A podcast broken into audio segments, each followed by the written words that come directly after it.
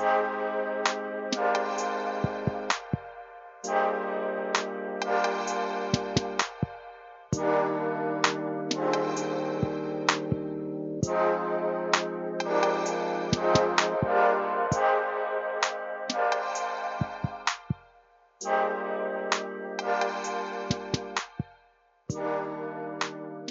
I'm Jess.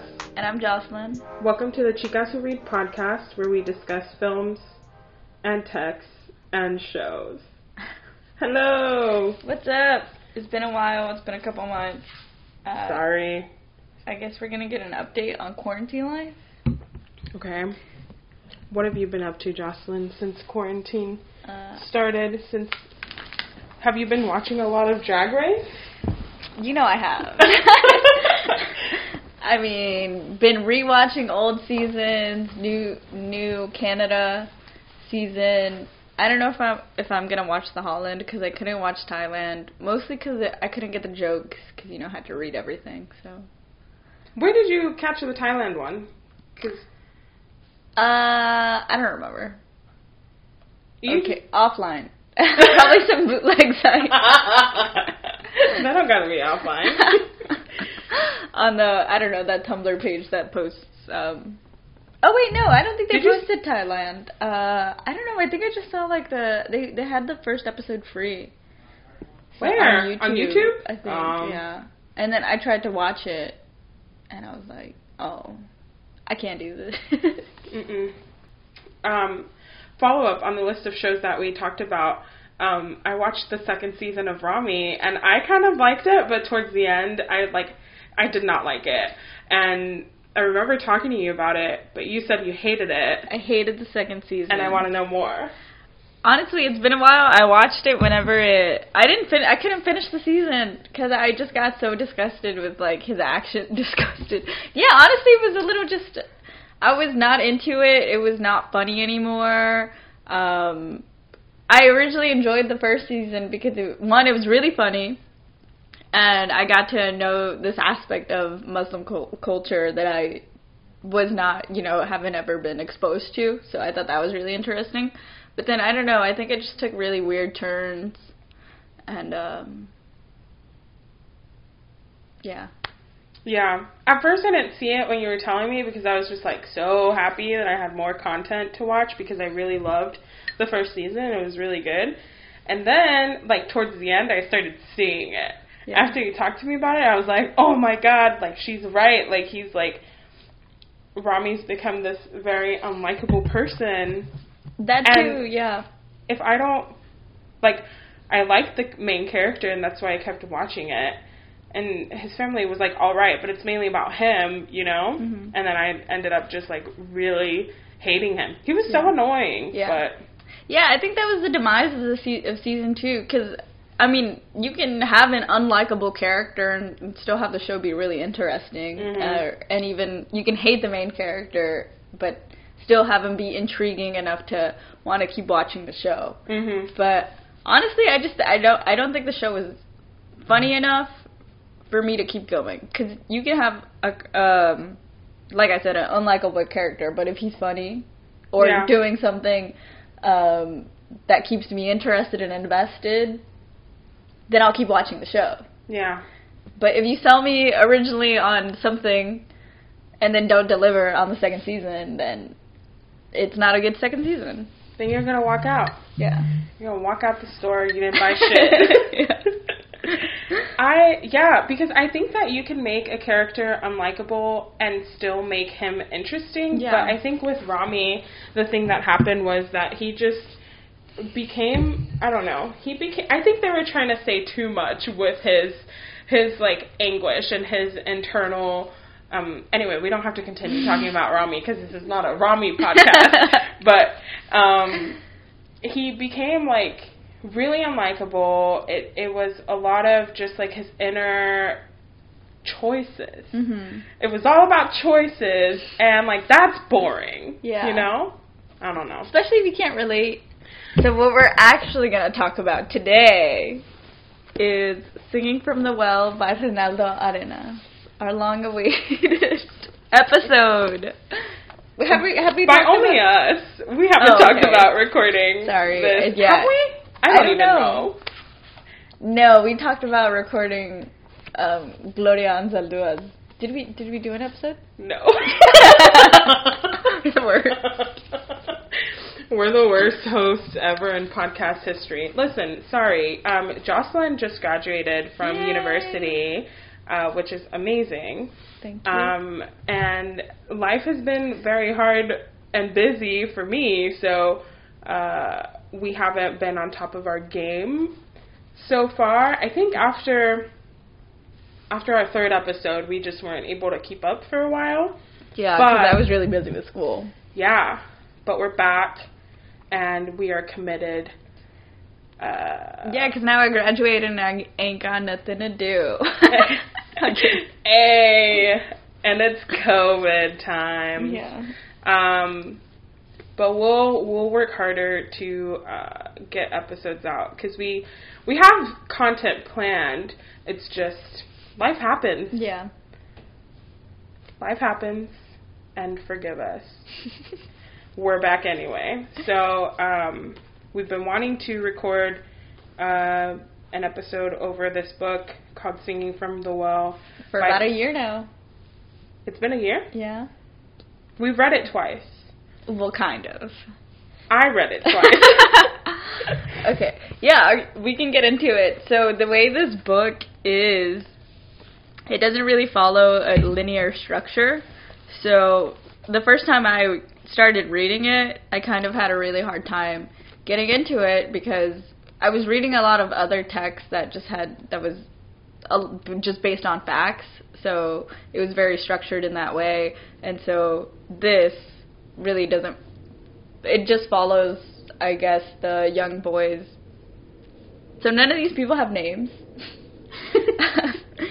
except for one, Celestino, um, and that's his cousin. Okay, and this is hold on. This is my off-record question. okay. Did you know that he was dead? Did you get that by the end of the book? Celestino was dead? Yeah. I. Okay, so that's what I was wondering. That was Yeah. one of my questions. So, okay, let's talk about it on the record because I think that's a very important question. So, this book, it has five characters. 5 Mhm. characters.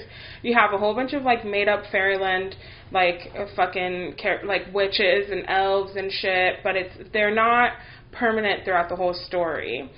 It's of this young boy who narrates this story, and there's just one character who has a name, who's his cousin named Celestino, and um, you have the other characters are his grandfather, his grandmother, and his mother, and they're all like called by their by their um, titles, and then of course you like those are the main characters, and then you have like other little characters that join, like the ants and whatever, and they have names.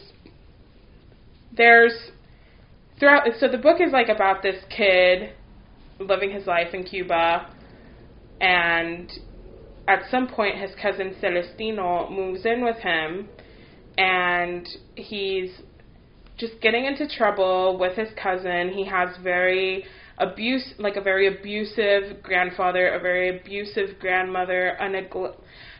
Would you say she the mother was neglectful or she was like, Like- tough love? Like, what would you say the mother?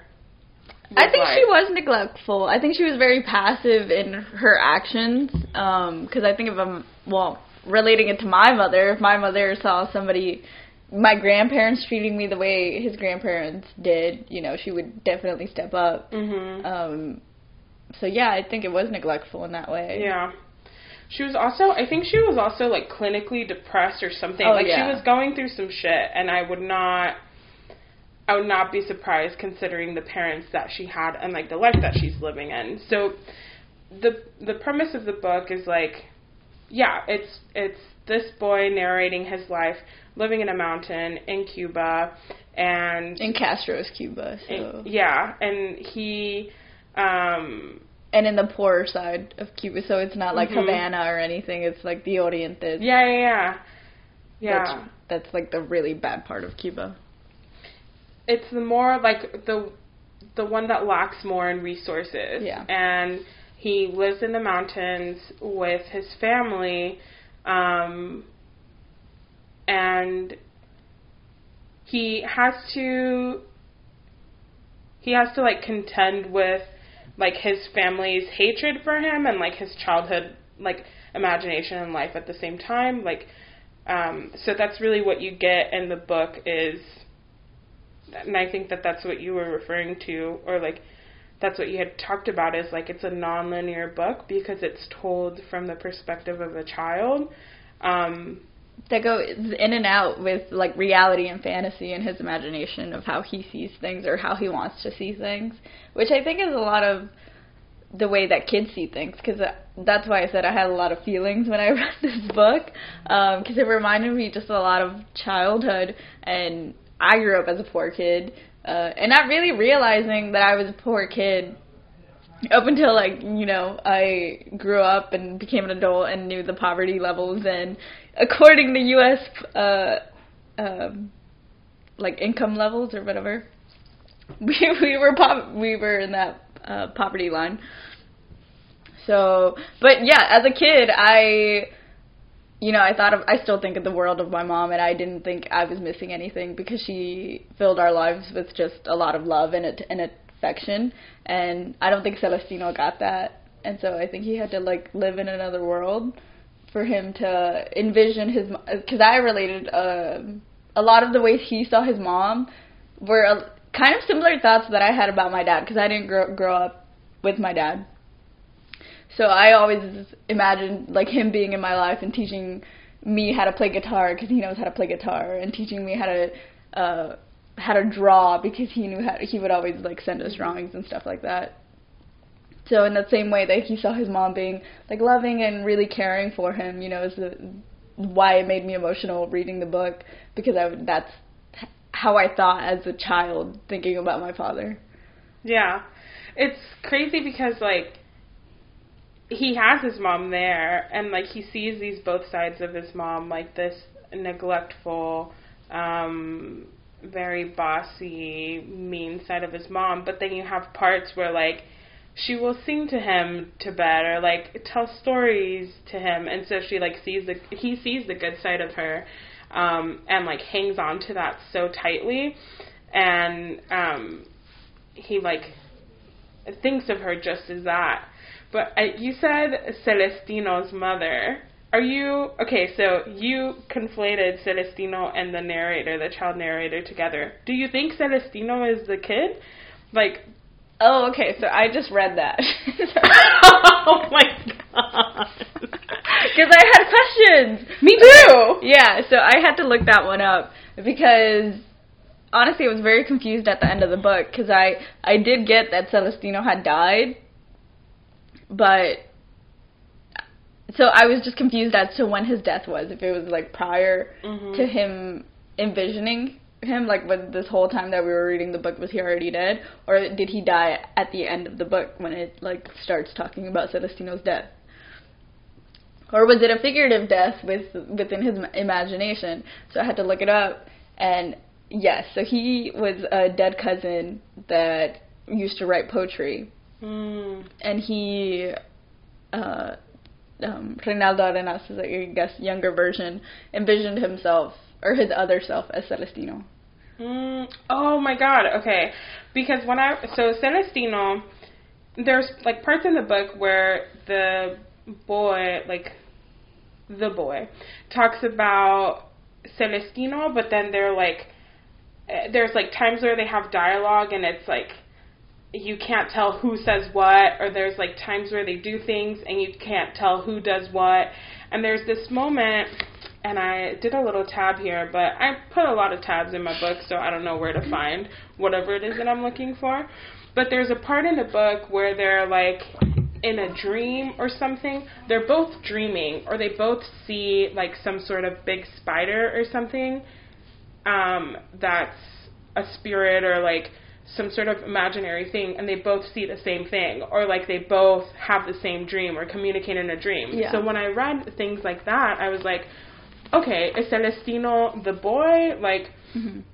is this like a different dimension type thing or um, is is Celestino like a, another part of himself? Yeah. Which is like crazy that I'm, I'm like so happy you read that because that was one of my questions. It was, what the fuck is Celestino? Who is Celestino? Because yeah. yeah, he's just this like little boy who um, the main narrator's cousin who writes poetry on trees and like I think one of them we only you never know in the book what he writes on trees. You just know that he writes on trees, but there's this one part in the book where it says that um oh, fuck, I wish I remembered the quote, but it was something along the lines of like one day I will find my mom or like something like that, something with family mm-hmm. and his grandfather, his uh, grandmother would get mad when he would write on trees or like carve in trees, um, and they would cut them down. And so that's the like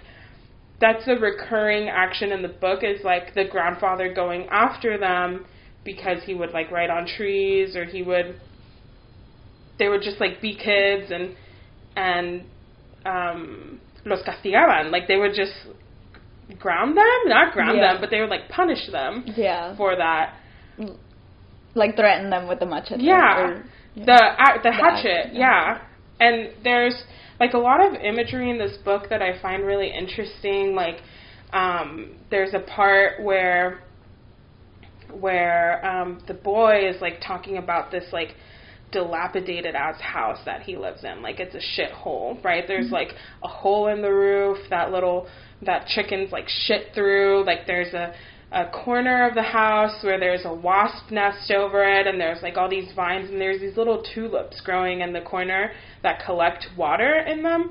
And he's like this is my favorite part of the house. This is my favorite part of the house because i have to sit very still under this wasp nest so they don't sting me but it's the only place i can find stillness in my house. And like i feel like that gives you a good enough idea of like how shitty this boy's life yeah. was and how much he had to live outside of his life, like in his imagination, for him to be able to survive, right?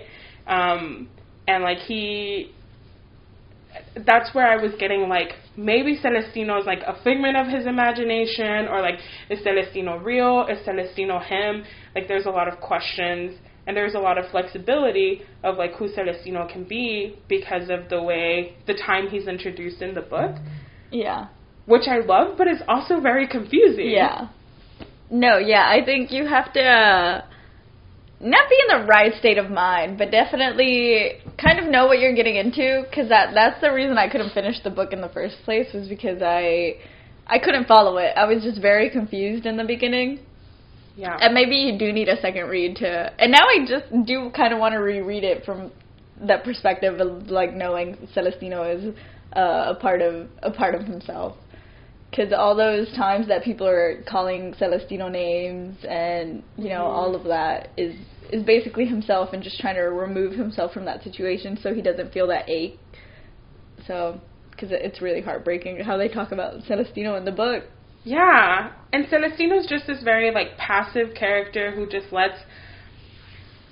I guess I wouldn't say lets, but like doesn't stand up for himself. A lot of these bad things happen to him, and he doesn't open up with anyone, but he accepts like he accepts the role that he plays in his family, but unapologetically does whatever the fuck he wants, mm-hmm. um, which is like a interesting uh, duality to have, I guess. But um, there's like parts in the book where they're always like creating these like dreamlands like in one of in one of the parts um so it, there's like a lot of like imagination involved in this um there's like some part there's this one part where they're like building this castle do you remember that mm-hmm. where they're building this like sand castle and then the book jumps into like them living in the castle yeah. and like walking over the moat or something yeah. like and I think that like, was the most fun they had in that in the book. Yeah, there. It's those moments where they're like creating their imaginary worlds that they're, um, they're contributing to each other's happiness and like creating this dreamland that they both can live in happily. Um, But then they get shunned out in the end after they like help build this castle, and then they. They they're not allowed to get in. yeah, so like that's another thing too. It's like they're not completely in control of their dreams. It their their dreams are also informed by their own realities, Yeah. and like in so when you t- talk about that, it makes me think of the end too when they're like, so first of all, this book, Reinaldo Arenas, like really um, played a game on on everybody with this book. It's like a little bit hard to follow because of this like going in and out of fantasy world and real life. But even then, with Celestino being dead at a different time in the book, like you even question the whole like Yeah. the whole chron- chronological order of the of the fucking the whole last book. Like it just makes no sense, but it's it's like in a good way. this Yeah. is a really great book. Like I recommend it to everyone. It's one of my Yeah. favorite books. Um, but Celestino, wait, what was I getting at? Bro, I lost my train of thought. well, you know, I can go into my thought because you're talking about just um, the the heartbreak in this book, or or kind of. Anyways, But I wanted to say was that this book is is called the Pentagonía series. It's the first book of the Pentagonía series, and translated, it's called the Five Agonies. So technically, this is the first of the Five Agonies. But yeah, if if you think about it in that way, it's like whoa. Because I I really didn't think too much about like it being book one of like the, the Pentagonía series. Like I was just like oh okay. But yeah, it's just like these are five agonies that, that he's felt throughout his lifetime, and this is basically how he felt as as a youth growing up in as a poor kid in Cuba. Yeah, and he Reinaldo Arenas had a hard life um, in real life. Like uh, he um, was exiled from Cuba. He was this queer man, died from AIDS. So this is future editing Jess, and I realize that in this part I have made a mistake of um uh, I've mistakenly said how Reinaldo Arenas dies, and he does. He is diagnosed with AIDS. However, he does not die of AIDS. He commits suicide, and AIDS is a is a is a large part of why he commits suicide. But he also has depression, um, and so I found a translated quote of of his suicide letter that he wrote for um, a publication where it says, Due to my delicate state of health and to the terrible depression that causes me not to be able to continue writing and struggling for the freedom of Cuba, I am ending my life. I want to encourage the Cuban people abroad as well as on the island to continue fighting for freedom. Cuba will be free. I already am. So I just wanted to add that in here because he did not die from AIDS. He committed suicide. and I feel like, and you can correct me if I'm wrong, and maybe this is not my place to speak on, but I feel like Cubans have like a lot of love for their homeland that's not necessarily patriotic, but it's like I don't, I don't I don't know if I'm explaining it well, but it's I can read it and like feel it through this book. Yeah, and even just the so we got a chance to go to Cuba. I think we've spoken on this before, which is Did what- we? I don't know. I know we've spoken together about it. I don't know if on record we've talked about it, but yeah, we've definitely had a lot of talks about like a Cuba, um, and wanting to record about this series. And I think meeting Cubans, well, art and writers and artists, um, we we can definitely see the correlations between his writings and and writings we've seen of them and their art and how they've spoken to us. Yeah. Yeah, and that's what I love. I love this. That's why I love this book. And like we were very um, lucky to be able to do like a study abroad internship in a press house in Cuba. So we got to read like these writings of other Cuban writers that are like So talented. yeah. Yeah. it's like um I I don't want it to sound like a generalization, Yeah. but there's like a love there for your homeland that I ha- at least haven't read before. Yeah, because even how oh my god, I I I'm so terrible. I guess I'm forgetting could- her name because uh I guess you could compare it in a way to like Glor- Gloria Anzaldua's like Borderlands. Like Mhm. there's like a love for that. There's a love and a pain Yeah. that comes from like loving that herida, you Yeah. know, like that that area. Yeah. And it's kind of in the same way, like Yeah. something that you can see in this book, Singing from the Well, and also like we were able to, we were very fortunate to read uh, from some of the writers whose uh, work we translated into English um, from our internship, and so it was. Um, that's like one thing that we were like, we have to record this episode. like we have to, we should read like the the quintet. So these are basically just interpretations, I guess, of just how he felt and following, yeah, just uh different times throughout his timeline or his lifetime. Sorry, um, in in Cuba, growing up at the time, and this. So I did read that this was the only book that was published in in Cuba, and then his other books were Mm. banned and were only published outside of Mm. that of the country. Also, mind you, we read this book in English, and I feel like that probably contributes a little bit more to the confusion of the just going back to like thinking about the plot and like how this book was written, and even thinking about Cuba and like translation, right? Mhm. Um, this book was translated into English by some dude who like what's his name? His name is Andrew Hurley. He translated um, Jose Luis Borges um, text as well, which I have not read the translations yet, but there's definitely you lose some of the message, you lose some of the meaning in English when you translate from the native tongue of like a text. Um, you can conserve like some of it, right? But I feel like I feel like I'm missing something. Yeah. And I want to read it in Spanish. Maybe like I would imagine we would probably be less confused. Maybe that's just me being hopeful, but um I nonetheless I like love it in English, so that makes me want to read it in Spanish. Yeah, like, because maybe you'll so get something more out of it. yeah. Yeah. And there's maybe more and there like I I remember when I was reading it I was like, "Oh, this is a grammatical error. Like, oh, this doesn't make sense. Like this word shouldn't be here." And it, it's just like things that didn't read well in English. Not that like I I thought of like how that would sound in Spanish and then like be translated, but no, it just didn't make sense in English. Um but uh we got the books in English. Mhm. We'll be reading them in English. But feel free to read them in Spanish, get them in Spanish. Yeah, we highly, if you can find them in Spanish, we highly recommend for you to get them in Spanish if you can read Spanish.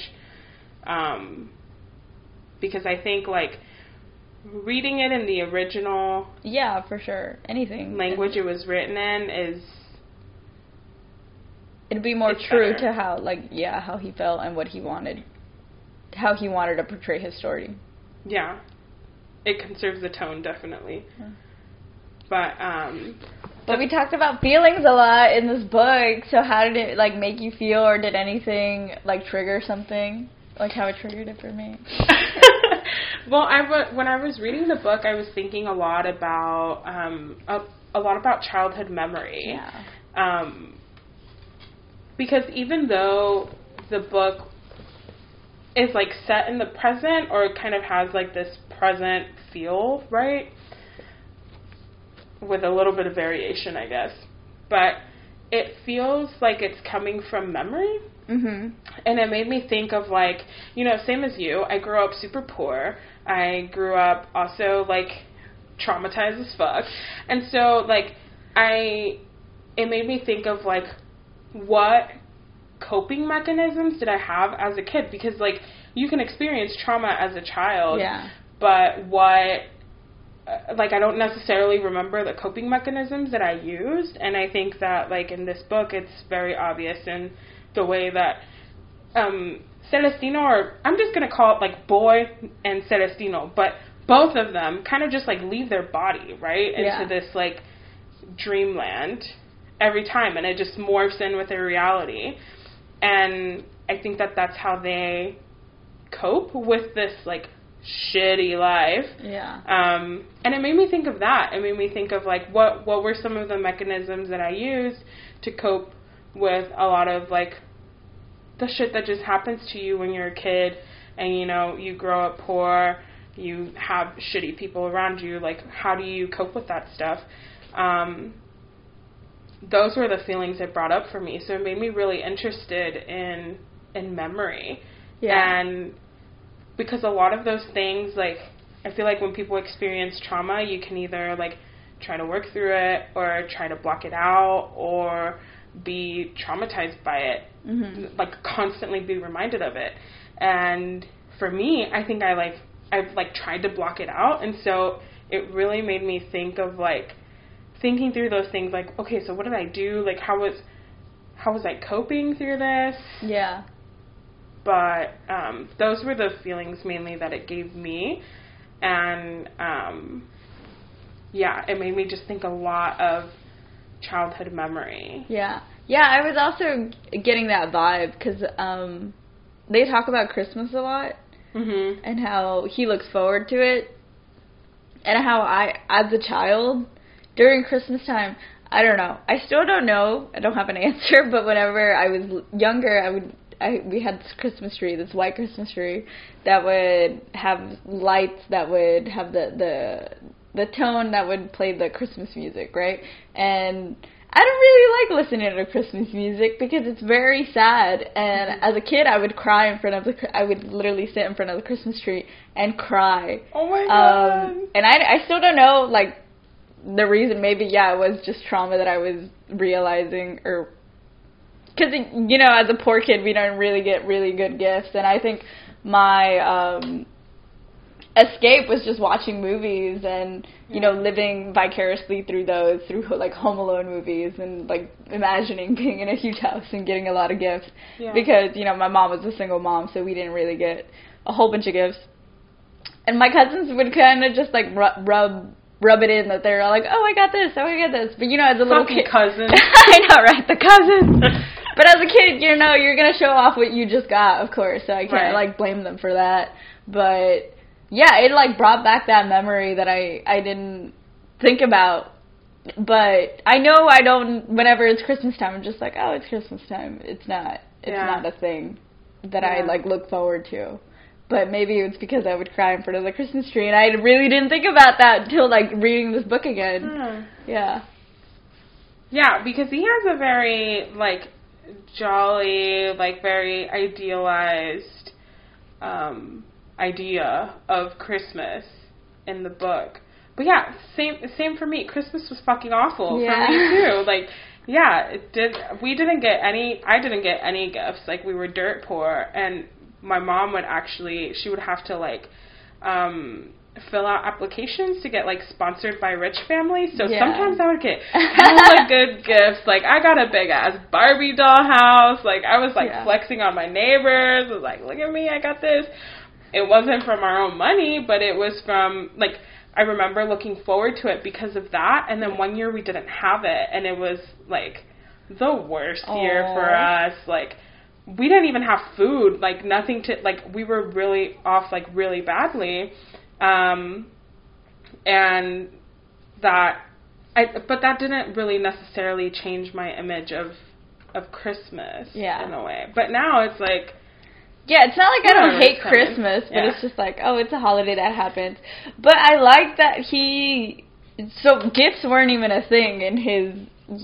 Yeah. uh, yeah, and how he viewed Christmas. It was more about like getting to see his cousins and his family and being able to play with them and and yeah, I get I can see how that commute because whenever yeah I think about childhood I don't think about how horrible our cousins my cousins were to me as a child I think about like the the joy that it brought me to pl- play with them mhm. and just yeah having that um carelessness of just being happy just you know running around and playing tag and that's probably what, how he felt as a child Yeah.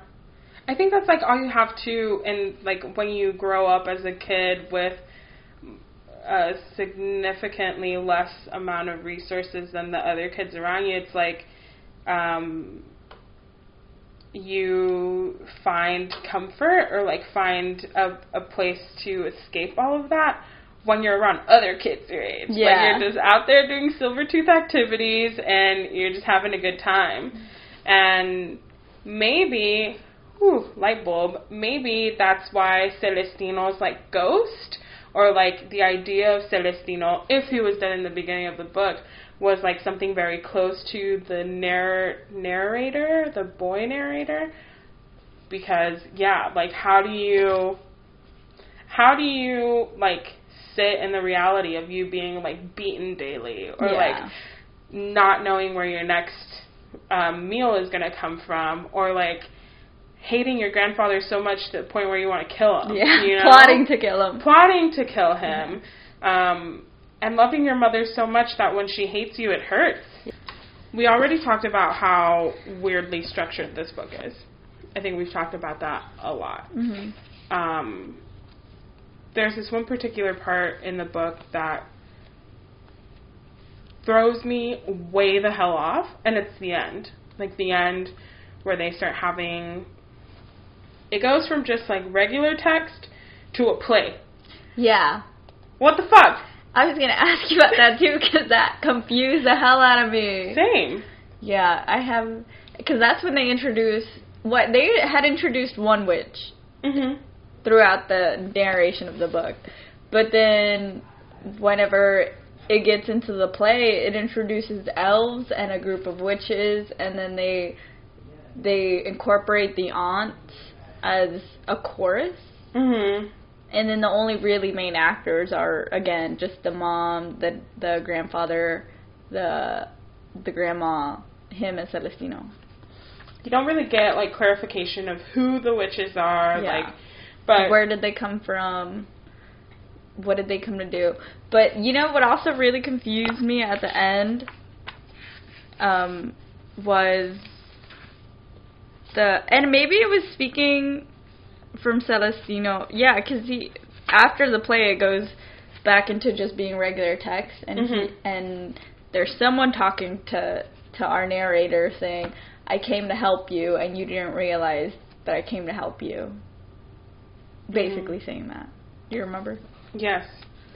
Well, we don't have n- necessary thoughts on that right now, but I want to talk about how his grandpa's the only real male figure that's in the book and why that is. And he his only um I guess male um person to look up to is his Mhm. grandpa Mhm. and so that that goes into effect of the doll situation, which I don't really Mm. want to get into. Mhm. But um, that's the only person he can look to as to how he should reflect on how he can act like like a man. Quotations. Um, have quotations. She's doing air quotes, y'all. Air quotes. Yeah, but I don't know. How do you think that affects the book, or how that affects his way of viewing things? Or does that just go back into how like a male presence really isn't involved into like when you know raising children? The thing is, is the thing is, is that none of them had, none of them had like a really big part, a bigger part than the grandfather. Yeah. The grandfather was the one who was um, mainly torturing both of these kids, or just one of these kids, and a ghost. Who knows? But um, the grandfather was the one mainly torturing them, and I think that speaks to machismo and intolerance in um, like father figures, grandfather figures, especially like the older generations. And I can only think of like um, my grandfather in El Salvador. Like there's there's they're socialized in a different way compared to how we're socialized now, and shit did not fly. Like yeah, you were allowed to beat somebody if you didn't like what was going on if you were a man you know and i think that like the grandfather stays very true to that and reflects that maybe the patriarchy in that way in in cuba Yeah. i guess or like the father figure or you know the the male figure in cuba and like it, of course like you brought up the doll situation and I think that like there's also so there's a um I know you didn't want to talk about it, but I'll just like briefly. I mean, we PG. can talk about it. It just made me very uncomfortable, which also kind of speaks to the book in that it wasn't very like visual or very descriptive of what happened and it kind of just leaves you to your own imagination of what what you think would happen and maybe that that was even more Mhm. um uncomfortable for me cuz I mean, you're left alone to think about what he did with the doll. Mhm. There's this part where um the narrator uh, the child narrator steals this doll and he um, acts sexually with it, or you're led to think that he acts sexually with it because he is chased by his is it his grandmother and he's chased by some family members but i think none of them are the grandfather Mm-hmm. and he's chased by these family members they're calling him cochino they're calling him like these names calling him disgusting and you can put two and two together, right? Like he was doing something explicit with the doll. And there's a part in the book where he says like, "Well, why is this wrong? Grandfather did this with like my other cousin or like, you know, this other like woman or like um child girl um figure that he had in his life that he had seen his grandfather um I guess like do something very inappropriate with her. You don't get all of the details, but you get enough to where you're able to make your own ideas and assumptions. And and I think that's like representative too of just how um the entitlement of the male body, right? Mhm. And also like how children are very children will replicate what they see in real life and especially if it's something that they've seen their authority figures do Yeah. they think it's okay because Yeah. you are the authority figure And that was the only male figure that he was seeing, so it's like, oh, okay, if I do this, it'll be okay because he are, he did that. Yeah. And I think he even like besides that, I think he also like took part and and this is like a trigger warning, but I think he took part in like raping one of his younger cousins who like killed herself in the book. Like this book it's like it takes you on a roller coaster of things, but you have like when you're reading it, you also have to be aware enough to pick up on these things. Yeah. And there was a part of, where I was like, "Whoa, what the fuck?" Like the first time I read this, I didn't really pick up on this, but the second time I read through it, I I, I read that and I was like, "Whoa, what?" Yeah. Like th- this this little kid is a kid. Also, Because I didn't pick up on that. yeah, Yeah. yeah. It so surprise, it happened. Um, and it's it's crazy because he's a kid, and at the same time, you don't know the age of this kid in the book. Yeah. You, he it doesn't say his age, but just the way that he thinks and the way that he's doing things. And his relationship to his mother and his relationship to the adult figures in the book, like, gives you an idea of, like, Yeah. I, I figure, what do you figure this kid's age is? Like anywhere between 8 and 10. Yeah, Yeah. same. I was like eight, nine, ten, somewhere around there. Like young enough to be able to make his own decisions, but also young enough to be impressionable as fuck. Yeah. And yeah, it, it's. I think that that speaks to the importance too of of how important it is to set an example for the children that are around you as an authority figure, right? Like if you're off doing fucked up shit, children are going to think that that's, okay. Yeah. And it's okay because the person who's taking care of me is doing it. Yeah.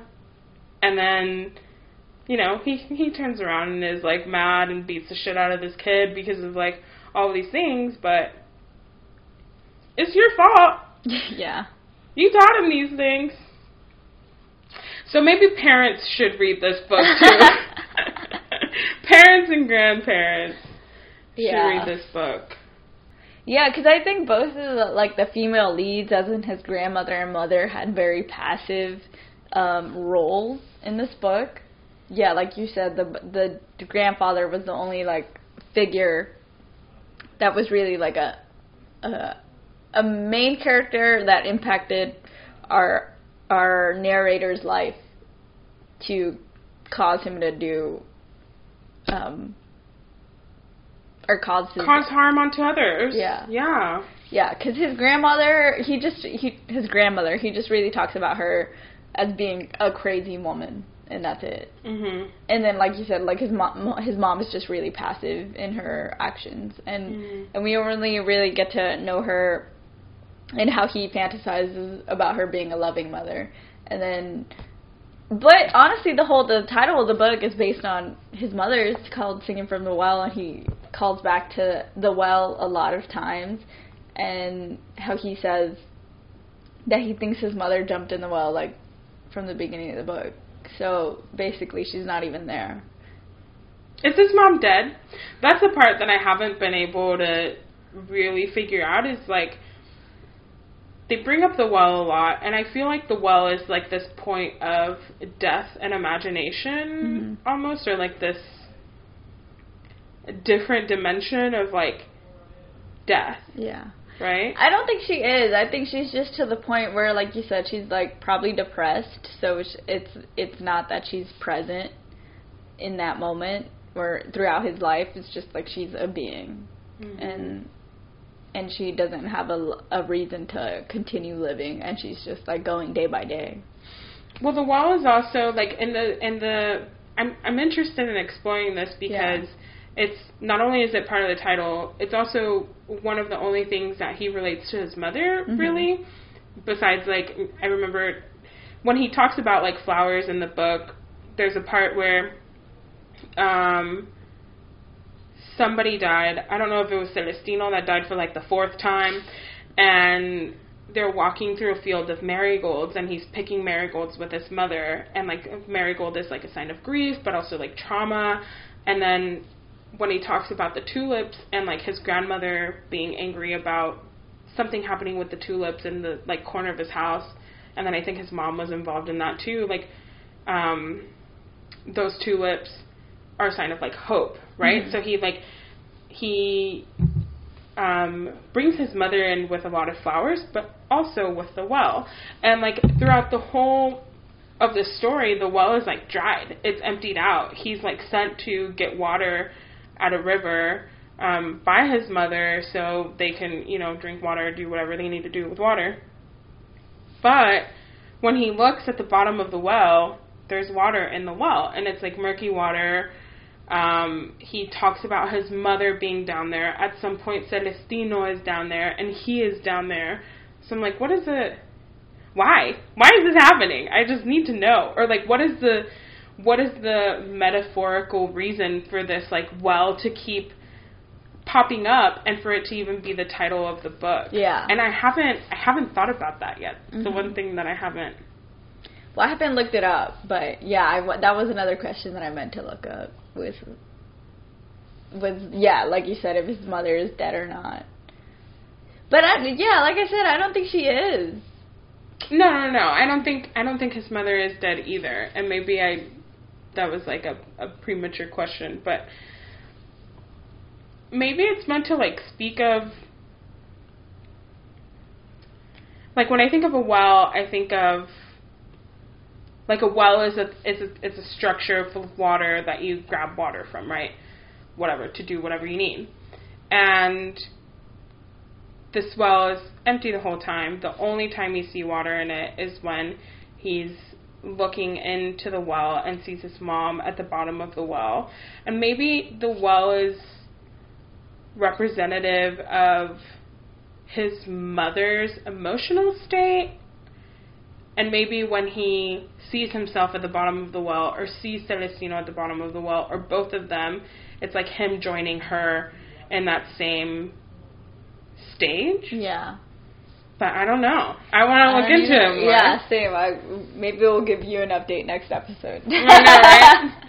what did that well mean? no, I'm sure there's a whole bunch of responses online. Um, but yeah, the only reason I don't think she's dead is because he constantly imagines how he wants to per- see her.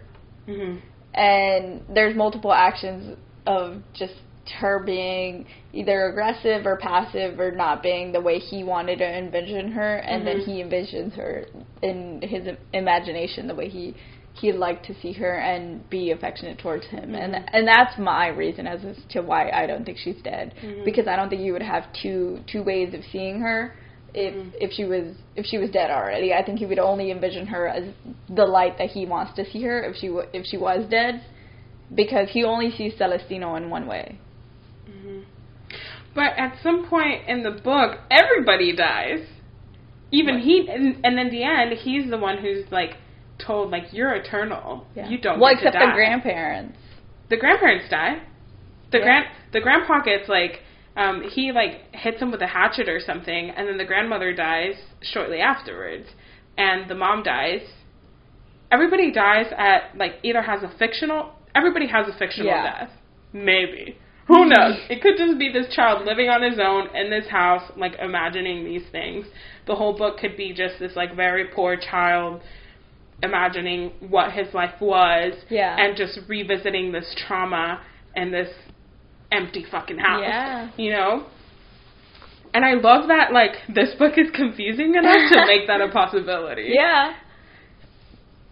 Not confusing enough, but just like there's so many options of like of of interpretations. Yeah, because then going back into authority, you know, he in his book, of course, growing up in like poor poor Cuba, you would think um in a definitely like negative light about Castro. So maybe he is incorporating that way of how he he sees Castro in his authoritative um impulses on on and putting that on his grandpa and how he uh puts the rules on the house and and is that aggressive towards and he can do whatever, you know? What if the house is Cuba? Let's keep digging. The house is Cuba. Fucking Celestino is the passion and patriotism for the uh, the country, and then the boy is the people of Cuba, and the grandfather is the male is Castro, and then the grandmother and the mother are your actual grandmother and mother. there's, there's so many there's so many possibilities yeah. So many different ways that you can interpret this book Yeah. and i think that's like i think that's why too i know you said you were confused the first time you read it but i'm sure the first time you read it you had a did or i i won't say i'm sure but like maybe i'll just ask you did you have like a different interpretation the first time or did you notice a difference in interpretation the, from the first time we read it and the second time we read it Yeah, no, definitely. I think the first time I just wasn't processing it. I was just trying to read it for what it was, Mhm. and I don't think that's what you should do with this book. It's Mhm. like this book is meant to for you to experience and kind of go back to your feelings and how you grew up or how you interpret things in general because I don't think it's meant to take it as as it is, you know? Because I think it's it's based off of a lot of imagination or how the the narrator imagines things. So I think it it kind of gives you that um like uh text to reflect upon and reflect on your own life and I think that's why it made us feel so many things because I don't think a book has ever made me reflect so much on how I grew up as much as this book did. Yeah. For me, it was. I don't remember the first time that I read it, but I definitely, the second time I read it, I felt more present when I Mhm. was reading it. Yeah. And it felt completely different to the first time that I had read it. And it could be, you know, I could be in a similar boat as you. Like maybe I was just trying to read through it as like this linear, very straightforward thing. Like Mhm. let's create a narrative and I'll understand it. But it's um and and it's it's not that like jumpy, right? Like there's like there's Yeah. a narrative to it, but there's so many different. You have a ki- just think of a kid telling you a story. Yeah, that's exact. Yeah, thank you for putting into words because yeah, I didn't know how to phrase it, but yeah, it's definitely if a kid is just kind of jumping around uh different different timelines. Yeah, because it, think of like the the most recent kid that told you a story. They don't know how to compose that story. Like they don't know how to make sense, how to make it make sense. You know. Yeah. So it and this is a story told through the eyes and like the the mind of a kid. Um, Oh my god, and doesn't that just speak to Reinaldo Arenas' artistry? Because I I don't know. think I, as a, a grown adult, being kind of just, um, ah, what's that word? I'm tipsy, so I can't remember the word. we drink wine for this episode, by the way. the kind of, you know, how you're you're told to write a story a certain way. You're trained. You're like You're trained, yes. Yeah. You're trained to to write a certain way, and so it kind of just becomes hard to write Mhm. in a non-linear structure. But he was able to to as a grown man write in in a way that a child would tell you a story, and that just gives so much power to the to the story. I mean, Reinaldo Arenas as a writer too is just an iconic writer overall of Cuba, like Cuba's shining star of a writer. He like while he was exiled, um, at at some point he came back, and for like my artist friends that um, may or may not listen to our podcast, uh, Coco Fusco did this uh, piece on Reinaldo Arenas. Uh, when he came back, he went to this park named Lenin Park, and he like lived there. Um, and he would have these like nights where people would come and like read his poetry and stuff, and they would smuggle them around the country because it was still his writing was banned from the country, and maybe that speaks to like how his writings held up a mirror to to the country and to its authority figures. You know, it people in power don't like being critiqued, right? Mhm. And so, like, I can't. I, I can I can definitely imagine how like singing from the well can pass through that critique. You know, Yeah. it's just this like jumbled up story. I just picture myself, or like picture. I just imagine like the the idea of this book in that day, like you saying that this was published in Cuba Yeah. and then everything else was banned. Yeah. And I'm interested that in makes- reading the other books, right? Yeah. Because yeah, this is definitely critiquing the the the Corrient, Orientes of Cuba, Yeah. and then probably reading this and being infuriated, but about everything he's writing. Yeah. Because this is definitely probably how most children felt growing up in Cuba, and just feeling that they needed to imagine another place to be. Yeah, I wonder damn, if Reinaldo Arenas was alive I would email him. but I wonder like, yeah, what what what was your source material? Like what did you how did you like how? That's it. How? how did you because this is very and it's very true it's a very true childlike tone and I Mhm. love it. That's Yeah, why I same. love it. Yeah. And I, I think it was very successful in that because it transported the both of us to our childhood. Yeah. And I think that's so fucking cool. yeah. Yeah. Cried. Y'all, honestly, if y'all don't read any other book, read this book. Yeah, right? Yeah. Honestly, we should. Y'all, can y'all give responses as if y'all read this book? Write on our Instagram and please tell us how this book made you feel, even if it triggered something or made you realize something about your childhood that you necessarily didn't think about at t- since you were grown. You know. Mhm. Because I would really be interested. Because it definitely triggered that for us. You know, made us think about our childhood and made us uh, realize different things. Um, but in the very same way, you Mhm. know, in a very similar way. Mhm. Definitely.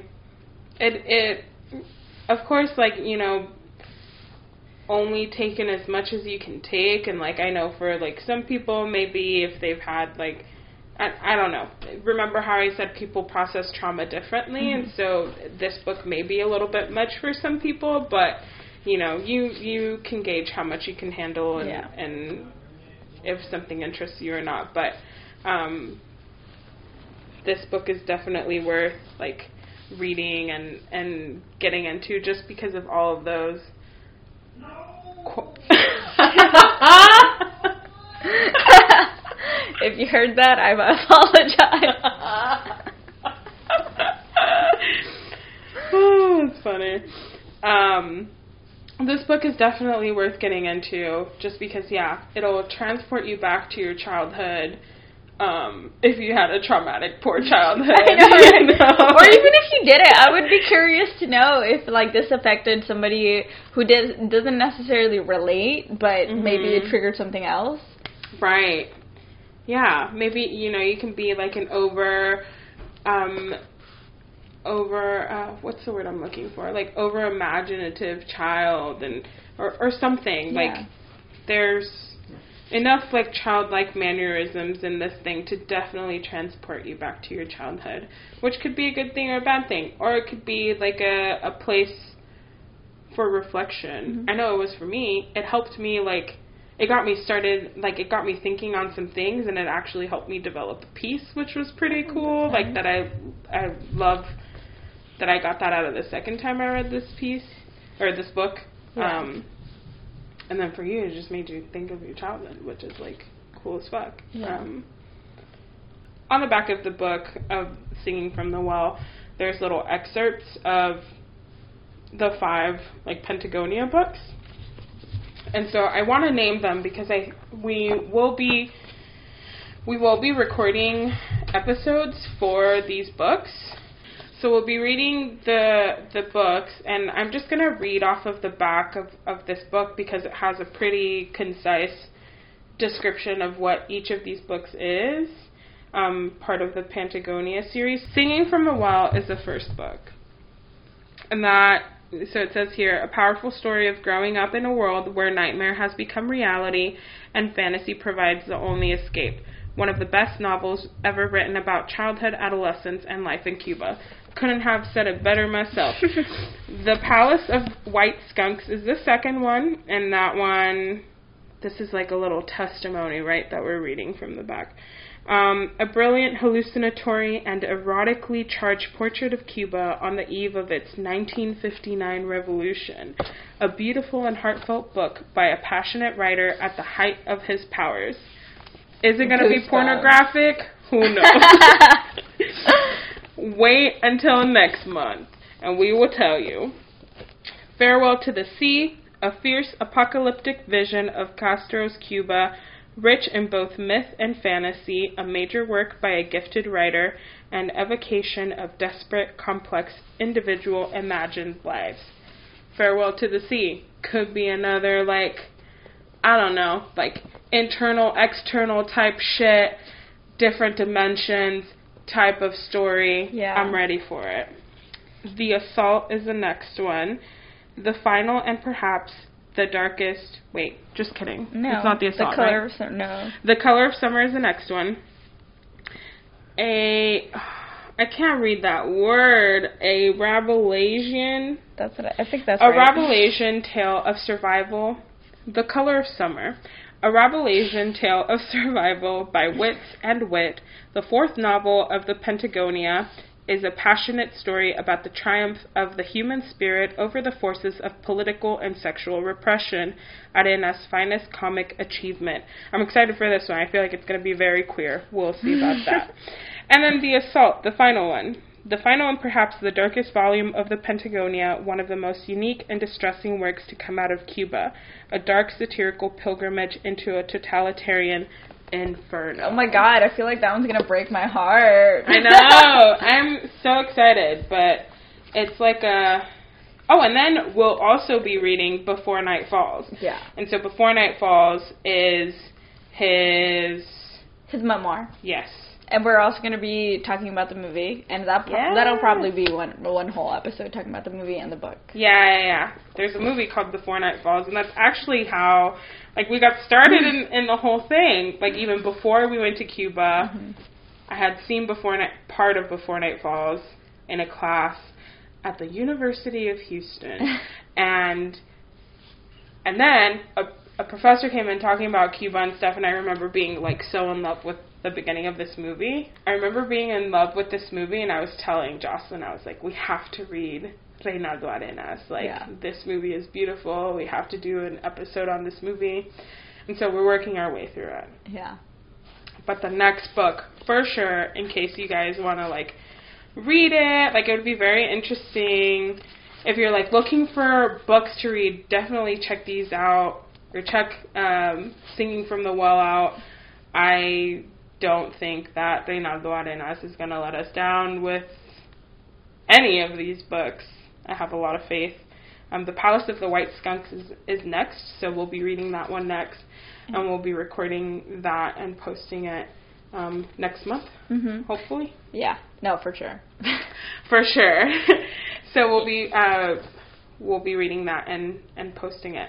Yeah, and if you're interested in about getting like cheaper books, we got our books on Thrift Books, which is a really good site to get books. We got ours for less than twenty dollars, and we literally got five books. All five of them, yeah. So check that's a out really good Thrift site. Books. We're not sponsored, but Thrift Books sponsor us, please. but that is a really good site to to purchase books on. Yeah, and so for the sake of consistency, we still have. We're still trying to find our footing with this podcast. Um, I feel like the episodes we've recorded have simply been in like an exploration of how this podcast will work and have it align with our desires. So um, don't So- get frustrated. Yeah, just bear with Don't forget us. about it. Please keep listening. We'll try to keep pumping out content uh, at a moderately Consistent rate. But with that, please read Singing from the Well. Uh, let us know how you feel on our Instagram at Chicas Who Read Podcast. Or just Chicas Who Read. It's at Chicas Who Read. Yeah. So let us know what you think. Is Celestino dead the whole book? Is he alive in some parts?